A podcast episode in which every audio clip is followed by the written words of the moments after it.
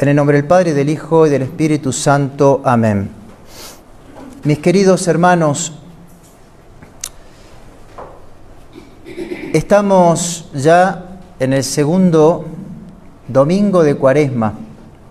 Han pasado más de diez días y me gustaría mucho aprovechar esta hermosa ocasión para poder reflexionar sobre algunos aspectos que pueden cerrar la cuaresma, que tal vez queden más relegados o queden más ocultos por tener la costumbre, como no, de cada domingo dedicarnos al texto del Evangelio o de la epístola.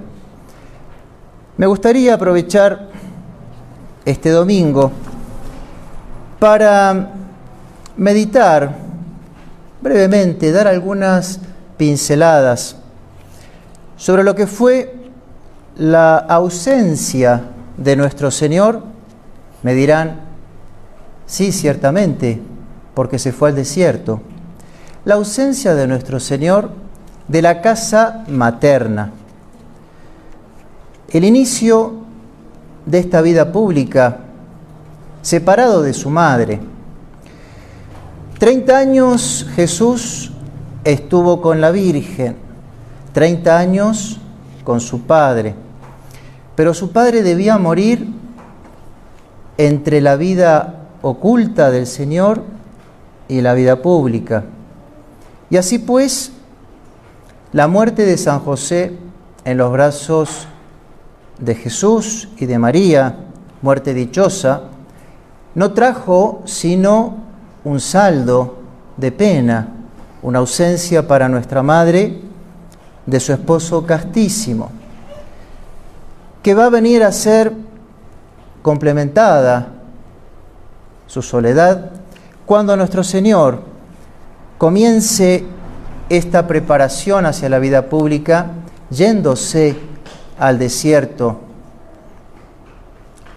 a hacer penitencia y oración por nosotros. De modo tal que por vez primera Nuestra Señora se va a quedar completamente sola y va a sufrir, va a empezar a padecer lo que va a ser la soledad de nuestro Señor. Uno puede ver cómo Él fue guardando siempre su reserva. Así lo hizo con los apóstoles. En el día de hoy, en la transfiguración, después de ella, les va a adelantar que el Hijo del Hombre iba a tener que padecer y sufrir, pero va a agregar y va a resucitar, cosa que ellos no entendieron. Pero nuestro Señor fue dando a conocer las cosas siempre de a poco, siempre gradualmente pues de esta manera también nuestro Señor se lo ha manifestado a su madre. Así pues, esta preparación que hizo con ella fue simplemente de adelantarle hacia dónde él tendría que marcharse. La Virgen, como una madre, sin saber cuánto su hijo se iría, pero con la esperanza de volver a verlo, albergaría, como toda otra mamá, el deseo de que pronto el regreso se realice. Una madre que por vez primera deja a su hijo salir de vacaciones y que sabe que es por un tiempo determinado, una semana, diez días, ¿Cuánto no se figura esa cuenta regresiva? Desear que disfrute, pero más que regrese, y cuanto antes mejor, porque es propio de la naturaleza humana, al sentir el vacío, al sentir la soledad, el sentir también el extrañar. Sin embargo, Nuestra Señora no sabía, no sabía por cuánto tiempo su Hijo Santísimo, la iba a dejar. No dejaba por eso de sufrir. Y así pues, nuestro Señor se va a ir. Y Nuestra Señora, fiel, madre de ese hijo, en vez de imitar la conducta de las madres tan naturales, él va a dejar, ella va a dejar que su hijo haga lo que tenga que hacer y ella se va a unir a su hijo en su dolor. Se preguntará uno, ¿y qué haría una madre en su lugar? ¿Qué hacen las madres cuando se ven solas, cuando se ven extrañar? Sino volar primero con su mente para intentar con su cuerpo hacerlo realidad y preguntarse, ¿cómo estará mi hijo? ¿Qué estará haciendo? En primer lugar, en primer lugar, frío tendrá. Nuestro Señor se va al desierto. Sabemos lo que es un desierto como lo que es una montaña. Es decir, sabemos la amplitud térmica que hay, el calor del día y el frío de la noche. Y su hijo se fue suelto de cosas, sin grandes reservas, sin abrigo. Se fue a sufrir. Y esa madre no puede pensar, ¿estará sufriendo el frío mi hijo? Ciertamente que sí, pero lo sobrellevará. Con el frío viene el hambre. ¿Estará mi hijo comiendo? ¿Y qué comerá? estará pasando necesidad. En tercera instancia, una madre no puede sino tener al menos el consuelo de verlo. Y ella se habrá planteado, ¿y si voy al desierto al menos para de lejos poderlo ver? Para saber que está bien o para preguntarle si algo necesita o cuándo va a volver. ¿No piensa así una madre? Así pensaba ella, vaya si lo era. Pero sin embargo, Nuestra Señora no se quiso dejar llevar por su natural, no se quiso dejar llevar por esa vida tan natural, sino que quiso adherirse, quiso saberse reprimir, puesto que tenía que ser la corredentora, y nuestro Señor así lo quería, así la quería preparar, ya que si bien durante 30 años ella mucho había sufrido, aún no había llevado al ápice del dolor, aún no había llegado a estar al pie de la cruz. Y para esa mayor prueba, también ella necesitaba una mayor preparación. Esto sería, si gustan, un aspecto, el aspecto negativo el aspecto de lo que Nuestra Señora sufrió, el aspecto de lo que Nuestra Señora no hizo y de esa manera se mortificó. Pero no nos quedemos aquí.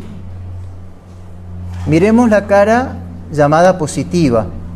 Miremos la cara de lo que ella hizo en este tiempo de preparación, en esta cuaresma de nuestro Señor. ¿En qué basó su tiempo? No cabe duda que el Señor, antes de partir, le hubo, de le hubo de manifestar el motivo por el cual se iba. Madre, me voy a preparar. Ha llegado mi hora. Ha llegado mi momento. Debo comenzar a realizar la obra por la cual el Padre me ha enviado. Voy a rezar y voy a hacer penitencia para lo que el Señor me tiene preparado. Ciertamente que nuestro Señor no se fue o no se quedó como en el templo sin avisar. No, no lo hizo ahora como un fugitivo. El Señor no se escapó. El Señor a su madre se lo manifestó. Treinta años con ella y sabiendo lo que esto para ella si no se lo descubría, podía llegar a significar. Motivo por el cual nuestra madre, yéndose ya su hijo para rezar, yéndose su hijo para hacer penitencia, no pudo sino acompañarlo, entendiendo que empezaba su misión, entendiendo que Dios la dejaba para acompañarlo en su misión. Si nuestro Señor ayunaba, ¿ella acaso no lo iba a acompañar? ¿Podemos supinamente pensar que nuestra madre habrá dicho, ¿no está mi Jesús? ¿Hay más comida? ¿Voy a comer más? ¿En qué cabeza esto podría caber? Sino en alguien que no tiene fe. Si su hijo se fue a ayunar, ella lo, fue a acompañar. Y entonces nuestra madre también aprovechó para mortificarse en el comer. Si nuestro Señor se fue a rezar, ¿ella acaso no habrá intensificado su vida de oración? El gran momento, el gran disparador, la obra de mi hijo va a comenzar. ¿Qué han escrito los profetas a la sazón? ¿Qué hay en los salmos sobre lo que va a ser la redención? ¿Qué hay sino la figura del Cordero que va al matadero? Así será la del Redentor. Y entonces nuestra madre se ha dedicado a buscar, a repasar en los libros sagrados, en los textos de los antiguos, lo que sería esta misión para tener más materia a su meditación. Pues bien, entonces, mis queridos hermanos, nosotros estamos hoy 10 días ya de la cuaresma. Si somos cristianos, es porque tenemos a Cristo como cabeza. Es porque de Él hemos recibido la doctrina. Es porque somos parte del cuerpo místico de la iglesia, su esposa santísima. Entonces, podríamos considerar de pasar una cuaresma cuando la cabeza está lesionada, cuando la cabeza está doliente, ¿el cuerpo acaso está cómodo? ¿Está tranquilo? Si nos duele la cabeza, ¿no repercute en todo nuestro ser?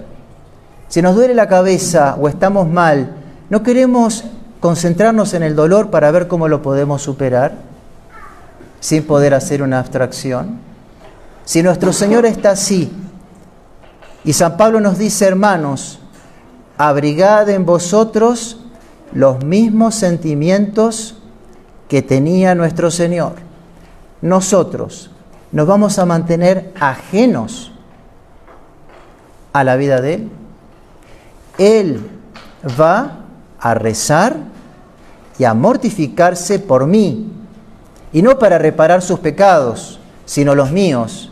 Y yo no me voy a preocupar de rezar y de mortificarme por mis propios y personales pecados. ¿En qué cabeza cabería? Y si hacemos una aplicación de esta misma frase del apóstol tan linda a los filipenses a nuestra madre, podríamos decir, hermanos, abriguemos en nuestros corazones, abriguemos en nuestra alma los mismos sentimientos que tenía nuestra Madre Santísima. Abriguemos en nuestro corazón y realicemos las mismas cosas que realizó nuestra Santísima Madre. Por eso, en este ejercicio cuaresmal, que nos sirvan estas cosas de meditación y de renovación, que nos haga salir de nosotros, que nos haga salir de nuestra mezquindad. Muchas veces nuestras pocas o escasas oraciones nos, ya nos bloquean. Ya pensar en un sacrificio, ya pensar en una oración suplementaria nos fastidia, pues salgamos, salgamos en pos de la Virgen. Y salir significa salir de uno para tomar ejemplo en el otro, salir de uno para imitar lo que en el otro de virtuoso ve. Y aquí tenemos un ejemplo hermoso en nuestra Madre del Cielo. Nuestra Madre que a su vez toma ejemplo de su Hijo, por lo tanto para nosotros tomar ejemplo en ella es seguir el camino de su Hijo y a su Hijo conducirnos. El ejemplo entonces de estos divinos modelos, completamente entregados a la oración, generosos en la mortificación, que nos sirvan para romper esos criterios tan personales en donde nos volvemos tan autorreferenciales. Hasta aquí hago esto, me mortifico en esta pequeña cosita y agrego aquella pequeña oración y ya está, y que más no se me pida, porque el límite lo pongo yo. Y ya eso es, a ver si rompemos un poco esta vista tan personal y miramos otros ejemplos a imitar. Para agradecer a Dios que algo estemos haciendo, pero ser dóciles con los toques de la gracia para que cuando el cielo me pida algo más, algún sacrificio más, lo sepamos dar, alguna oración más, la sepamos rezar, sabiendo que nos identifica cada vez más con nuestro Señor orante, con nuestro Señor penitente, con nuestra Madre, que es fiel reflejo de Él y modelo para nosotros. Pero no solamente modelo, no solamente nos tenemos que quedar con la boca abierta y con los ojos encandilados. Son nuestros modelos, claro que sí, pero son modelos que están dispuestos a darnos la fuerza, a darnos la gracia, si se la pedimos, para poder, aunque no lo creamos, imitarlos. Entonces, que estos modelos que tenemos sean un estímulo para pedirles a ellos las gracias de poder reflejarlos en la tierra, teniendo como premio, como hermosamente aparece en el Evangelio de hoy, esa transfiguración. El Señor que les muestra a los suyos, a los tres más íntimos, los tres que estarán en la agonía, su gloria, porque eran los tres que más iban a sufrir de los apóstoles, para animarlos a que lo siguieran sin escandalizarse sabiendo el premio del cielo. Pues a nosotros también, en la cuaresma, la iglesia nos trae esta transfiguración para que sepamos que más allá de que estemos acompañando a nuestro Señor con alguna mortificación y con algún suplemento de oración, nuestro término no es acá, es allá, es en esa gloria celestial en donde allá arriba todo nos habrá parecido poco lo que habremos hecho acá abajo. Más aún, allá arriba tal vez sintamos nostalgia de haber hecho poco y haber en verdad tenido que haber hecho más para más poder gozar el día de mañana. Seamos generosos, vivamos bien esta Santa Cuaresma de las manos de nuestra Madre del Cielo. Ave María Purísima.